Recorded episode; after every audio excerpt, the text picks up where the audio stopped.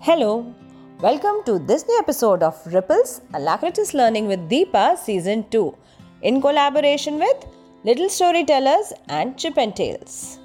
I'm sure you must have enjoyed practicing tongue twisters. Did you? We are waiting for your responses. Now, coming to today's episode. In today's episode, Neeta is going to narrate a very old classic fairy tale that almost everyone has heard The Three Little Pigs. Almost all of you have heard this story. So, why should one listen to this story once again? Well, I'll give you an interesting analogy to listen to the story once again. Personally, I feel this story is a classic example of dealing with bullies. Now, before you start listening to the story, let me tell you a few things. So, consider these three little pigs as the three different stages of our life. The first little pig suggests our childhood, the second little pig denotes the young age, the third little pig denotes the adulthood or plus 35 years or plus 18 years or maybe 40 years and above or probably more than 50 years of age anything that you would like to think.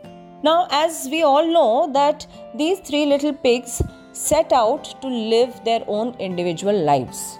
Their mother asked them to go and live your own life, isn't it? And all of them face different problems. They struggle and they try to overcome their problems in their own ways. So, as I said, let us consider the, these three little pigs as the three different stages of our life and consider the big bad wolf as a bully or the different problems that we face that we encounter while trying to do something different or achieve something in our life. Now, just for some time, let's consider or imagine or think about this big bad wolf as a bully who is trying to tease you or create unpleasant situation for you. Considering the pig number 1 and pig number 2, who were the victims of the wolf, their houses were destroyed by him. But he couldn't destroy the house of the third little pig. I would like to request all of you to keep all these things in mind and then listen to the narration of the story of these three little pigs. Please listen till the end so that I have a few questions or maybe some points to highlight towards the end of the episode. So let's listen to what Neeta has to tell us. Hi everyone. The name of the story that I am going to share with you today is Three Little Pigs. Three lively pigs lived together in a farmyard with their mother. One day, Mother Pig called them together and said, now you are nearly grown, and it is time for you to go out into the world and to learn to take care of yourselves. Before they left, Mother Pig told them to work hard and be careful. She warned them about the big bad wolf who liked to eat little pig. They promised to be careful and away they went, skipping down the path. The three little pigs were happy to be going out into the world. Each little pig picked out a nice spot on which to build a house for himself. The first little pig found a pile of straw beside the path. That will be easy to build with and won't take very long, said the little pig to himself. So he went to work. He used wood for the corners and made a straw roof and a straw door.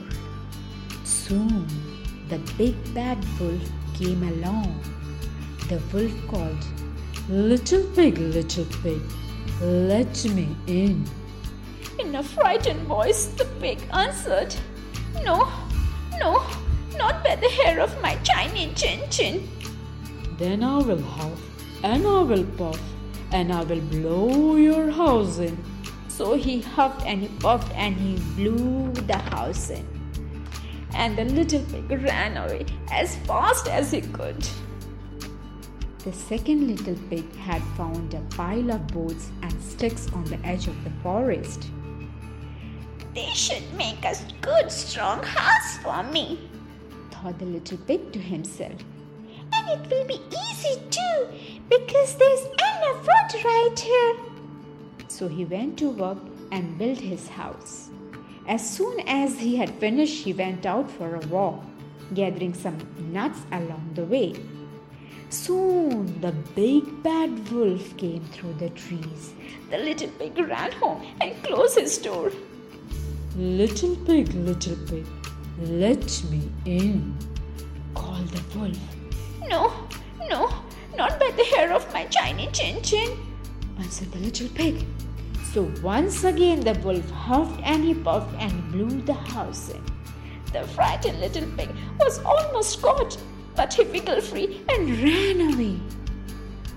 Now the third little pig was smarter than his brothers. My house has to be very strong to keep out the big bad wolf, he said to himself. So he looked around for material to build with. Straw is not good strong enough, he thought, and neither are boards and sticks. He decided to build a stone house.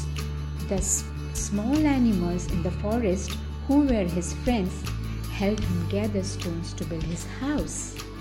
Now it took a long time to build a strong stone house. The stone has to be brought to the place where the house is being built, and water and clay have to be used to make the stone stick together.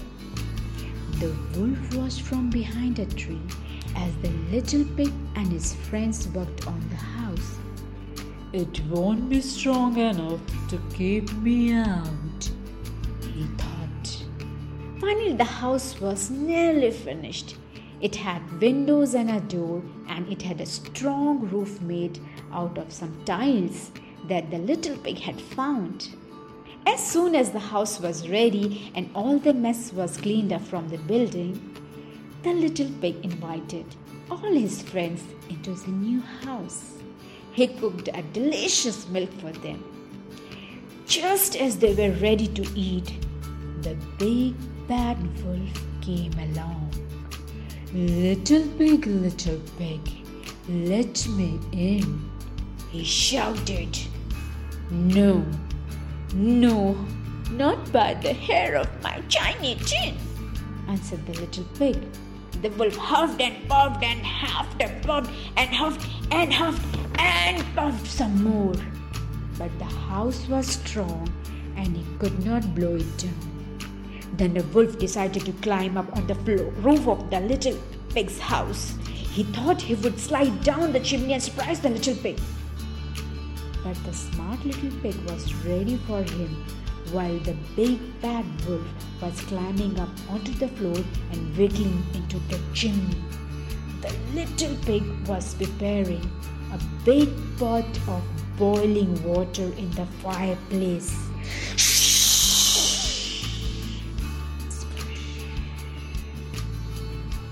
In fell the big bad wolf. That was the end of him. He didn't give the little pigs any more trouble. The first two little pigs had learned their lessons and they too built strong houses of stone and brick. They each put a strong roof, they painted their houses and took care of them.